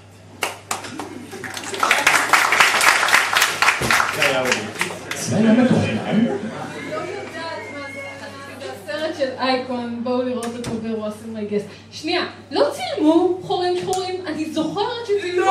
לא, לא, הם חורים שחורים, אי אפשר לצלם אותם, הם לא פולטים אור. אבל יש את המילה. הוא הסביר. איפה הילה? על את קודם. מסביב לחור השחור. כן, כן. אנחנו לא. עדיין לא... התשובה היא- לא, צילמו ב- אה, במערכת כוכבים אה, ברבור את מה שנקרא ברבור X1, שזה מערכת בינארית בדומה למה שיעל אה, דיברה עליו קודם, שהטענה היא, וזה כנראה מה שעזר ליישב את ההתערבות, שהדבר הסביר ביותר זה שזה- שיש שם חור שחור, אבל לא צילמו אותם. צילמו חורים שחורים. לא. לא, כן, לא, לא, לא צילמו ישירות, אבל יש מספיק ראיות, רואים כוכבים שמסתובבים סביב אה, מרכז אה, משיכה משותף שלא נראה, אז כן, צריך להיות שם משהו, והדבר, אה, ו- ודיסקות, סליחה, חומר שמסתובב סביב משהו שלא נראה, ויש עוד כל מיני דברים, קרינת, X שנפלטת וכל מיני דברים נוספים ש, שרואים. הכ- הכל במסגרת ראיות עקיפות, אבל כשמספיק כאלה מצטברות, אז אנחנו אומרים שכנראה ש... כן, אז למה למרד- קרן, אם את רוצה לדעת איך רואים דברים שלא, שהם בל- בלתי נראים, תבואי מחר להרצאה שלי. קידום עצמי חסר בושה. כל הכבוד לא יכולה להגיע להרצאה שלך, כי אני עסוקה בלעבוד על הפאנל שלנו מחר בארבע. שנייה, לא, אני באמצע שאלה. אז קרן, סטארטרק לא נחשב. אם יש עדויות לקיומם של חורים שחורים, למה היא אומרת שאין חורים שחורים? אין לי את האימייל שלו, לא שאלתי. בכל מקרה, זה לא ממש עדות לחור שחור, זה איזשהו... בסדר, אבל עדות עקיפה זה עדיין לא חד משמעי. זה מין משהו, כן, אבל- אוקיי, זה- מה- מה אין כן- לנו מה הוכחה כן ש- חד משמעי? רגע, היא נתנה תיאוריה אחרת לקיומם של חורים שחורים? לא, היא אמרה שחורים שחורים לא יכולים להתקיים. היא אמרה שמה שאנחנו רואים בברבור X1, או ליתר דיוק מה שאנחנו לא רואים בברבור X1, הוא לא חור שחור. הוא משהו- הוא משהו אחר. היא לא אמרה מה. היא לא אמרה, היא לא הציעה מה יש בברבור X1. היא אמרה, היא אמרה אין חורים שחורים. בכל, לא. בכל מקרה, אמ, אז, אמ, אז אני עברתי על, הפרפרינט שלה, אמ, קצת קשה לעקוב אחרי כל החישובים, כי היא לא מראה חישובים, היא אומרת, עשינו סימולציות ככה וככה ואלה התוצאות. זה נראה לא משהו מאוד חותך, ומה שמעניין זה שעוד באמירה של IFL Science מצוטט אחד מהפיזיקאים הבכירים שעוסק בתחומים האלה, אה, אדם בשם אונרו, שקורא לאמירה אה, שב preprint אה, שטויות, הוא משתמש במילה שטויות, הוא אומר שזה משהו שנפוץ מאוד אצל אנשים שכותבים על קרינת הוקינג כשהם לא באמת מבינים אותה כראוי, ו... אולי חוץ מהוקינג ובקנשטיין, אמ, אבל זאת אומרת, אמ, כן, אני לא, זה לא משהו לקחת אותו, אה, לקחת אותו ברצינות, כאמור, אני חושב שהסיבה שזה עולה לכותרות בגלל שחלק מהפרדוקסים שסביב חורים שחורים, אה, היו כמה תגליות או כמה תיאוריות מאוד מעניינות לגביהם בשנה, שנה וחצי האחרונות, אה, דברים כמו פרדוקס האינפורמציה, פרדוקס חומת האש, דברים שאני לא רוצה להיכנס אליהם כי אין לי מספיק זמן, ואם אני אנסה לעשות את זה במעט מדי זמן, אז קרן תהרוג אותי. אה, אבל בגלל זה, והיא מנסה לתת אה, אה, פתרונות לפרדוקסים האלה, והפתרון שהיא ניסתה לתת זה איזשהו ניסיון, איזשהו ניסיון להגיד שחורים שחורים לא יכולים להיווצר. אני הייתי מקבל את זה בעירבון מאוד מאוד מאוד מוגבל. שוב, רוב בעלי הסמכה בתחום אומרים שמה שהיא עושה הוא לא נכון, שזה לא, שאגב זה לא אומר שמה שהיא עושה זה לא נכון, הרבה פעמים מדענים חלוציים מספיק, כל הקהילה המדעית זלזלה בהם בתקופתם ואחר כך גילינו שהם אה, צדקו. אבל אני, אני עם החורים השחורים. ואם אתם רוצים לשמוע יותר על זה, אז היום יש את ההרצאה שלי בשמונה. למה רק שרק עופר פה מרצים. אגב, קרן, אני רוצ- אני רוצה להגיד משהו. באייטם הקודם שלי אני נורא נורא התאמצתי להימנע בשימוש, להימנע מהשימוש במילה תנע. ואז כשעופר התחיל לדבר על תנע זוויתי, את נתת לזה לעבור בצורה חופשית לגמרי. אני רוצה מחאה, לרשום מחאה רשמית. התלונה שלך תויקה. ותקבל את היחס הראוי לה, אני מבין. אז בצד הזה של השולחן. יואב רמז לי בעדינות. עדינות, זה- אנחנו, אה, אחרי ששמענו את אה, ענייני הקוסמולוגיה והאסטרופיזיקה והדברים ה... אני לא יודע איך לקרוא לזה אפילו. אה. כן. אה, ויקטור הביא לנו אה, כמה חדשות גדולות באמת אה, על זה שהאנושות, האנושות הולכת לחזור לחלל. אנושות, אמריקאים, כן. נדבר על הסינים. אמ, אבל זה עדיין חדשות נהדרות. אמ, כ- כ- כפי שידוע, המצב היום לאמריקאים, הוא לא ידוע, אבל מי שלא יודע, אז המצב היום לאמריקאים הוא קצת בושות, במיוחד אחרי שהם הצליחו לנחות על הירח ולנצח את הרוסים בזמנו, והם הגיעו לשלב שבו הם לא מסוגלים לשלוח בני אדם לחלל. היום אה, ישנן שתי מדינות שמסוגלות לשלוח אה, בני אדם לחלל, אחת היא רוסיה, השנייה היא סין. אמריקאים נכון להיום לא יודעים לעשות את זה. אה, וכשהם שולחים את האסטרונאוטים שלהם לתחנת החלל הבינלאומי, אז הם משתמשים בשירותים של הרוסים. אוקיי? הם משלמים. הם משלמים, מן הסתם, הם משלמים הרבה כסף על זה. אה, והחדשות הטובות הן זה שנאס"א הכריזו שב-2017, אם הכל ילך בסדר, אה, ארה"ב הולכים לחזור ולשלוח אנשים לחלל. אה, נאס"א שילמה והעניקה חוזים לשיגור לחלל לשתי חברות, אחת אה, היא חברת בואינג והשנייה היא חברת SpaceX, נכון? SpaceX קוראים לזה שם המלא שלה, נכון? כן. SpaceX, החברה החדשה והמגניבה שעושה המון טילים חדשים, חדשים ומגניבים, והם החל מ-2017 הולכים לשלוח אה, אנשים, בעצ... אה, אנשים בעצמם. עכשיו, זה חדשות נהדרות. א', כי אמריקאים אה, מפסיקים להיות במצב המאוד מביש שלהם שהם נמצאים בו. ב', אה, זה אומר ש... אה, ש... שיש לנו עכשיו כמה ספקים של שיגורים מאוישים. לפני זה נאס"א היו בעצמם שולחים עם מעברות החלל שלהם, הם היו שולחים אנשים לחלל. עכשיו בואינג יכולה לשלוח עם ה-CTS 100 שלהם, נכון יואב? זה CTS או CTC? CS, משהו עם CS ו-T. אה, אה. אה, אה, ו- ו Dragon הולכים, סליחה, ו SpaceX הולכים לשלוח עם, ה Dragon המשופרת שלהם, שזה שתי, שזה חזרה לרעיון של capsule. כלומר, זה משהו שכמו שהיה פעם, זה פשוט מין בועה, מין קפסולה, כן, שבה יושבים הפעם יותר אנשים ממה שהיה פעם, נגיד בחללית הרוסית בסויוזים שיש היום, אז יש שלושה אנשים, וככה זה בערך בשנות ה-60. הקפסולות האלה הולכות להיות מיועדות לשבעה אנשים, או פחות אנשים ויותר מטען, והם גם הולכים בשני המקרים להיות, אה, אפשר יהיה להשתמש בהם מחדש. כלומר, הם אה, בואינג טוענים עד עשרה שימושים מחדש, ו SpaceX אני לא זוכר כמה. אה, SpaceX גם עושים, הולכים לעשות דבר נורא מגניב. SpaceX הולכים לנחות לא עם מצנח, כי הרבה פעמים אם תראו שכשקפסולה חוזרת לכדור הארץ אז היא פותחת מצנח בשביל להאט, אלא הם הולכים לנחות כמו שרואים עם חלליות בכל סרטי המדע הבדיוני. יש להם רקטות בצידי החללית, והם הולכים ממש לעשות כן, כי לא- כי לא הבאתם את הבובות שלכם. שימו לב שבניגוד לסרטי מדע בדיוני, לא כדאי לעמוד ליד. לא, לא, לא, לא. שטח חוץ גדול לא, אבל בסביבה. אבל הם אומרים שנחיתה בכל מקום יבשתי אה, בדיוק של מסוק. כן, כן, כלומר הם הולכים להיות... אולי על הגג של הבניין בקריה. הם הולכים להיות מאוד מדויקים. כן, הט- הטילים... אני מתנצל. אבל אבל- אבל בסדר, זה. זהו. אה, אז אלה הם חדשות נהדרות. אה, קצת עצוב ש... כלומר, אנחנו חיים סך הכל די בעתיד, אז היינו מצפים למשהו שהוא מגניב יותר מקפסולה שאנחנו כבר השתמשנו בה בשנות ה-60, כן, והלאה. אבל עצם העובדה שאנחנו מצליחים לחזור, אה, האמריקאים מצליחים לחזור לחלל, זה מאוד משמח, וש... ושהם לא תלויים ברוסים שהיחסים שלהם עכשיו איתם לא משהו, אז... עכשיו.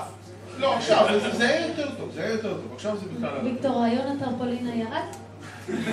רעיון הטרמפולין, אני לא בטוח. What if we build a giant badger? רגע, רגע, רגע, אתה- אתה לא יודע... אפשר גם. לא, לא, הרעיון של טרמפולינה, זה סגן ראש הממשלה הרוסי אמר, הציע לאמריקאים להגיע לתחנת החלל הבינלאומית בטרמפולינה. היה לנו אייטם על זה כן. בחללית. אני כן. ציפיתי מישהו לזה. עשה חישוב כמה גדולה הטרמפולינה אני? התחלתי ואני שכחתי מזה, אני זה, לא, לא, לא, זה יהיה בבלוג, זה יהיה בבלוג, כן. אוקיי, אה, יש... סליחה? כמה להפעיל? וואלה, לא זוכר. אה, אבל שבעה אנשים, שזה פי שתיים יותר גדול ממה שהיה קודם. יש לי מה לדבר על ו- המזון? וכמה טונות. זה מדובר על אה, כמה טונות, כי מדובר על קפסולת מטען מוסבת, אז זה- זה פחות מ-20 טון, אבל אבל- אבל זה יפה. זה- סויוז מרים שבע טון. זה, זה אני והיא מניח קטנה יחסית. יותר גדול, כן, והיא קטנה. זאת תהיה, זאת הולכת להיות יותר גדולה. החדשות השנייה הנהדרות בקשר לשידור זה שאמריקאים גם הכריזו, חברת ULA יחד עם בלו אוריג'ין, דרך אגב, נורא מגניב להיות מיליונר הייטק, סליחה, מיליארדר הייטק, אה, אתה מקים לעצמך חברת חלל אחר כך.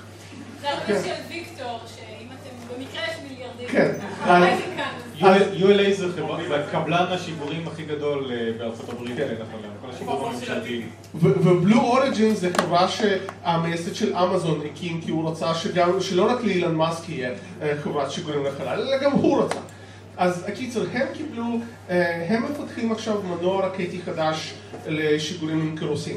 אה, נכון להיום, יש כמה, משגרים לחלל, כשדלתא משגרת עם קרוסין, אתה זוכר מה משג- משגר עם קרוסין? אני כל הזמן... אני לא זוכר לגבי הקרוסין, אבל הם משגרים עם המנועים הרוסים. מה? עם המנועים דלתא. הרוסים. כן, אטלס, אטלס משגר עם... אוקיי. אז... זאת אומרת, כן, דלק. דלק במקום... אז, אז זה נכון להיום, אה, אז, אז נכון להיום, אחד המשגרים של האמריקאים, שיכול גם בתיאוריה לפחות לשגר בני אדם, אה, הוא משתמש במנועים רוסים, כי אמריקאים לא יודעים לפתח את המנועים האלה. למעשה יש אה, איזשהו סיפור, חבר שלי עשה תואר אה, שני באוניברסיטת פורדיו, ושם איזה מרכז אה, חקירת טילים מאוד גדול, והוא קיבל שיעורי בית בתואר שני לעשות, לחשב איזשהו מנוע. והוא בא בשלב מסוים לפרופסור שלו ואמר, תקשיב, אני, אני לא מצליח, אני מגיש לך את זה ככה, אבל אני לא מצליח, הוא אמר, אה, זה בסדר.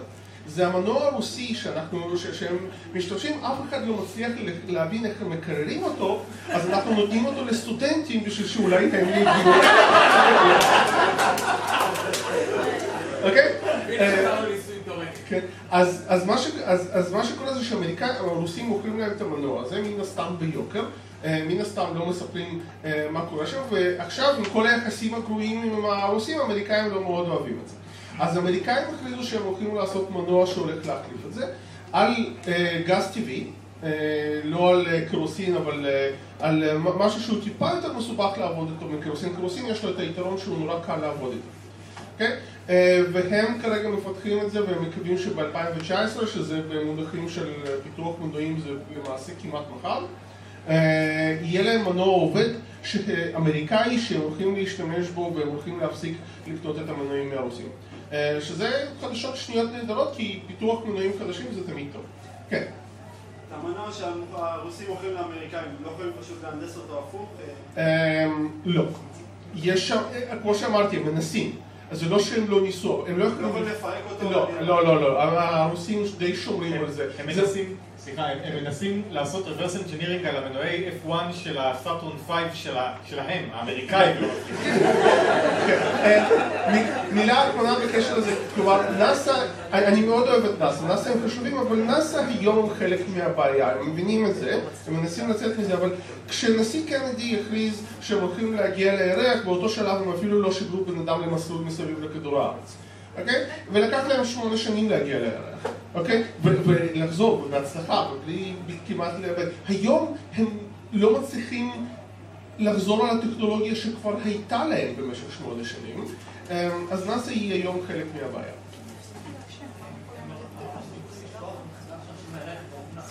לא, לא, אני לא אמרתי שהם לא... הם לא... לחלל, כן. כן, כן, בוודאי. זאת... זה לא תוכנית רוסית. לא, לא, לא. יותר מזה, זה קפסולות שהולכות להיות, אה, שאפשר יהיה להשתמש בהן כמה פעמים, שזה די מהפכני, כי קפסולות... כן, זה... כן, כן, זה זה פריצת דרך, כי קפסולה, יש בעיה בטיסה לאטמוספירה. זה נורא חם, אוקיי? צריך, צריך להגיע, מ- לעצור מ-28 אלף קמ"ש עד לאפס. והמיגון חום הוא זה שאחד הדברים העיקריים שעושה את הקפסולה לחד שימושית, והם כנראה הצליחו למצוא דרך שמיגון חום יחזיק יותר מכניסה אחת לאטמוספירה. אני לא יודע, אם יואב ירשה אני אענה, אם לא אז... לא, אני, אנחנו צריכים uh, להתקדם, בסדר? אם יש זמן אז, אז בסוף, בסדר? אז מה יפנית מבטיחה עד 2050? זה היה אייטם. כן. אנחנו אה, מדברים, יש, הרבה תוכניות לחלל, נספיק לדבר גם על התוכנית הסינית, אה, להגיע לחלל, לא מדובר רק על תחנת החלל, אלא גם על הירח, למאדים וכן הלאה.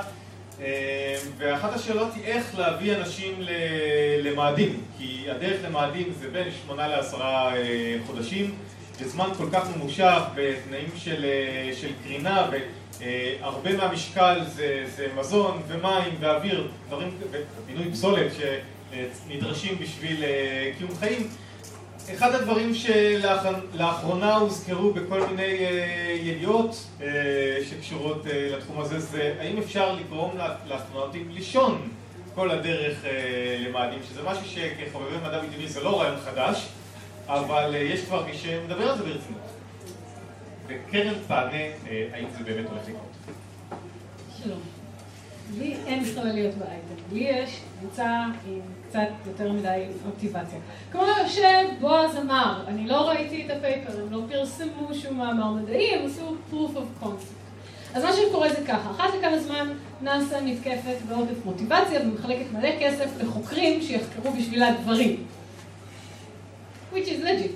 לפני שנה, ביוני 2013, הם חילקו מענקים שנועדו לגרום לחברות קטנות לנסות לפתח דרכים להביא את המין האנושי רחוק יותר.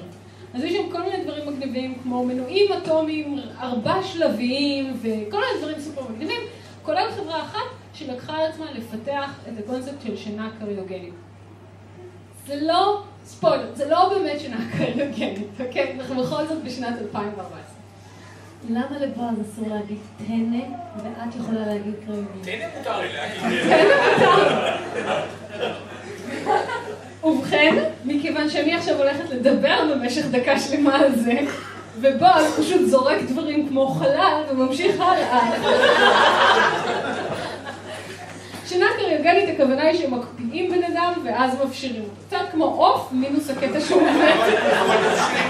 ושל המיקרוגל.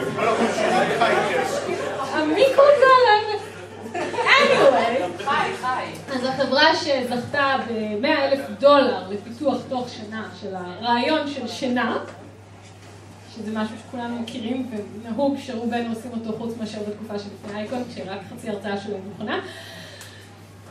היא כזה, מה שהם הגיעו אליו אחרי שנה, הם הציגו את זה לפני חודש בכנס בינלאומי גדול, והם הציעו דבר כזה. קודם כל מדברים על, על הרעיון של לשמור אסטרונאוטים בשינה זה מאוד מאוד זול. כי אסטרונאוטים ישנים לא צורכים כמעט מזון, לא, אני אגיד את זה בעדינות, מייצרים פסולת, או מייצרים פסולת בכמות מאוד קטנה, והכי חשוב, לא דורשים מקום. כי הם, הם לא זזים, הם עושים את הקטע של לישון. הם, זור, הם דורשים הרבה פחות חמצן ממה ש... זה נראה כאילו יש לך משהו להגיד. פשוט שמים אותו באיזה מגירה, זה מה ש... כן, אבל ממש יפה ומעוצבת כזה מבחוץ עם כבוד. אוקיי. ושמגיעה לחלל. למאדים ספציפית. הרעיון הוא של לקחת את השנה וחצי הגעה למאדים ולקצר אותה בשביל האדם הבודד. עכשיו, הם הציעו... לא, מבחינה סובייקטיבית שזה יהיה פחות. בסדר. מה? שמונה חודשים, כן, כן, כן, כן, 180 יום, לא יודעת למה זה הפך לשנה. אה, אני יודעת למה, כי זה חלקי עשר, זה, לא משנה. בראש שלי 180 יום זה שנה וחצי. בקיצור, אני לא צריכה לדעת מתמטיקה, אני צריכה לדעת סטטיסטיקה, זה לא מתמטיקה. איבדתי את זה לגמרי, הייתי במודול, כן. המודול שהם מציעים הוא דבר כזה, לקרר, צריך לדעת שאנחנו יודעים לעשות את הדברים שהם מציעים היום. הרעיון שלהם הוא פשוט לעשות את זה לטווח זמן ארוך והרבה. למשל, הם מציעים לקרר את הגוף של האדם לטמפרטורה של משהו כמו 30-32 מעלות צלזיוס, שזה קר, אוקיי? לא אמורים לחיות בטמפרטורה כזאת. אבל אנחנו יודעים לעשות את זה, זה למעשה טיפול רפואי מקובל במצבים מסוימים. זה לא נעשה כמו שראיתם בדוקטור האוס, אבל זה כן קורה, כן עושים את זה.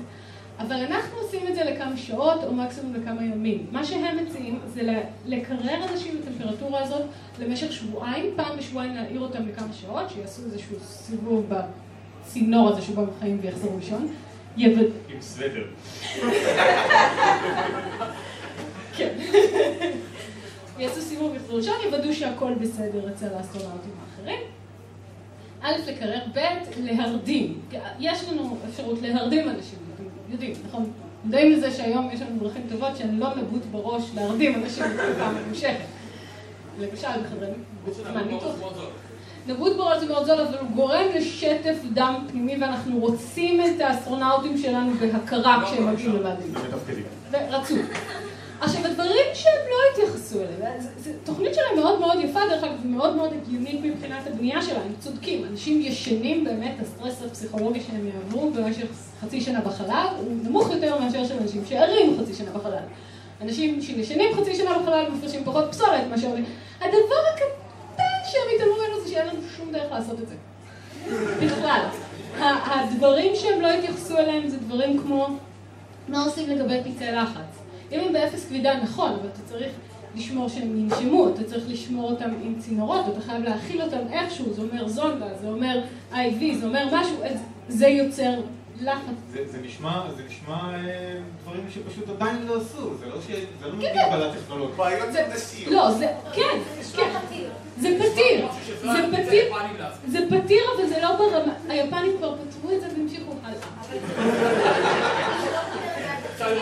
זה לא פותר את בעיית הקרינה, אבל למשל, אם את משגרת אסטרונאוטים במודול ממוגן היטב והם כולם ישנים, זה מחייב אותך למגן רק חלק מאוד מאוד קטן ממה שאת שולחת, במקום את כל החלל שבו הם חיים. הם לא התייחסו למשל לשאלה מי ינטר את האסטרונאוטים הישנים. מייקל פסבנדר בתור הרובוט. אוקיי, ראינו איך זה נגמר בפרומטאוס וזה לא... לא, אבל יציעו את הל. יש של פארמר, אני חושב, שבו כל בן אדם, הוא כזה לו יום בשבוע שבו כן. מותר לו להיות ער, עולם יום. אה, יום, עולם יום. עולם יום, אני לא בטוחה שזה פארמר, זה סיפור מעולה, אבל כן. זה לא בעניין. לא. לא, לא, זה לא, לא, סיפור בפני עצמו. אתה לא קראת אותו, כבר עשינו את הדיון הזה עשר פעמים. אני קראתי אותו אז. לא, אני יודע אתה- שזה לא זה. זה או פארמר או מור. אתם נורא מפריעים, זה לא מורקוק. אפשר להמשיך?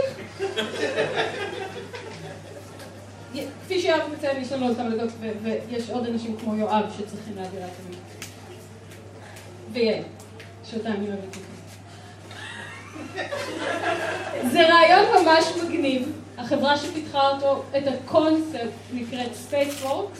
מי שהציג את זה דרך אגב הוא מהנדס אווירונאוטיקה, ולא רופא, ודי רואים שאולי התייעצו עם רופאים, אבל לא ממש הקשיבו להם, כמו בהרבה בדיוני. ו- ועכשיו, אני אגיד לכם, אה, הנה.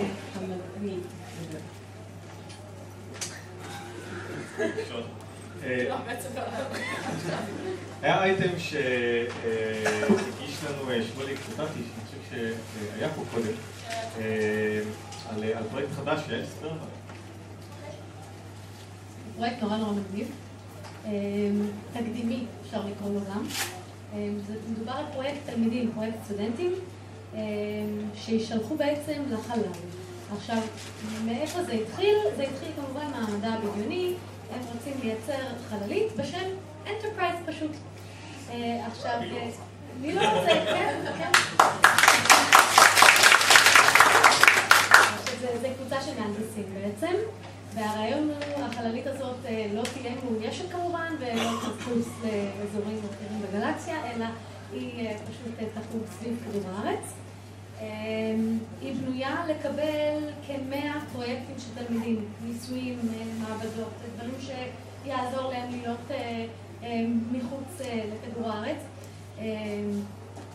וכל אחד יכול בעצם להגיש, זאת אומרת, תתחילו לחשוב על דברים. כל אחד יכול להגיש, זה פתוח לכולם. אה, הם צריכים 39 מיליון דולר לזה. רגע. התלמידים עצמם טסים? לא, אבל השם שלהם יטוס, הם יהיו, אז זהו, זה עוד משהו שאני רוצה להגיד, יהיה איזשהו רכיב אלקטרוני שייקח איתו אה, צוות וירטואלי, וכל מי שיתרום משהו, השם שלו ייכלל שם והוא ייחשב כחלק מהצוות. אה, מה זה מישהו שיתרום? זה התלמידים שיתרמו, זה האנשים שיתרמו להם כסף, ובנוסף לכל זה הם גם פותחים את העיצוב לקהל הרחב. כלומר, הם רוצים שזה יהיה מעוצב בהשראת החלליות מתוכניות המדע הבדיוני למיניהם, וגם את זה הם פותחים למי שרוצה לשלוח, אה, אבל רציני, כן? לשלוח עיצובים אה, שאחרי זה המהנדסים ישברו את הראש איך אפשר אה, לעצב את זה. אה, זה אמור לצאת... אני רוצה בורג. מה? אתה רוצה חללית בורג או שאתה רוצה בורג? אז תשמור את זה רחוק ממני.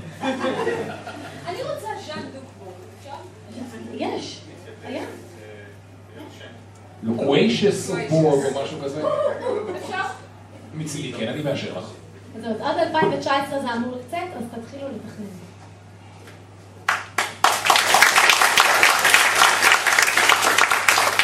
רגע לפני אה, סיום אני רוצה להזכיר אה, כמה דברים חשובים. ארבעה מאיתנו הולכים להיות בפאנל נוסף מחר בשעה ארבע בסינמטק 2 אה, שנקרא יותר בדיוני ממדע, נכון? אנחנו הולכים אה, לרדת על, על כמה, על מספר סרטים ו... להעניק תשומת לב רבה לסרטים כמו פרומטאוס, The Core, X-Men, Helix. ולעשות geeking out כללי על הסרטים האלה אה, אה, לכסח אותם מבחינה מדעית. אה, אנשים ראו את פרומטאוס בשבילכם, תעריכו את זה.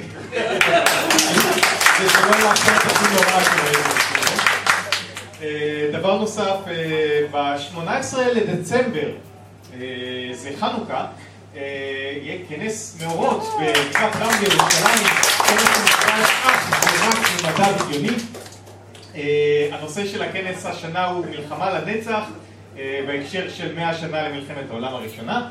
אה, ואנחנו נדבר על הרבה דברים שקשורים לזה, גם חלקנו ירצו שם, יעשו כמה חלקנו פאנלים. ינהלו את הכנס. ויתרוצצו מצד לצד כמו תרנגולת כורתת ראש על הירח. אה, אני אה, מזמין אתכם לחפש אותנו בפייסבוק, אנחנו אה, החללית, תוכנית תוכנית אינטרנט על חלל, אה, או אותנו באופן אה, פרטי, מי מאיתנו שיש לו פייסבוק, אבל נמצאים גם ברשתות אה, ברשתות חברתיות נוספות. אין לי פייסבוק ואני גאה בזה. לעופר אין וואטסאפ, והוא גם גאה בזה, זה לא הופך את זה לבסדר. זה זה הוויכוח מאחורי הקלעים הקבוע שלנו, אז תרשו לנו אה, לשים פה את הקלעים. בלוג. אז אה, בקיצור לכולנו יש הרצאות גם ביומיים הקרובים, אז אה, תחפשו לנו בתוכניה ותבואו לשמוע אותנו. הייתם קהל אה, נהדר, ואנחנו... תודה רבה.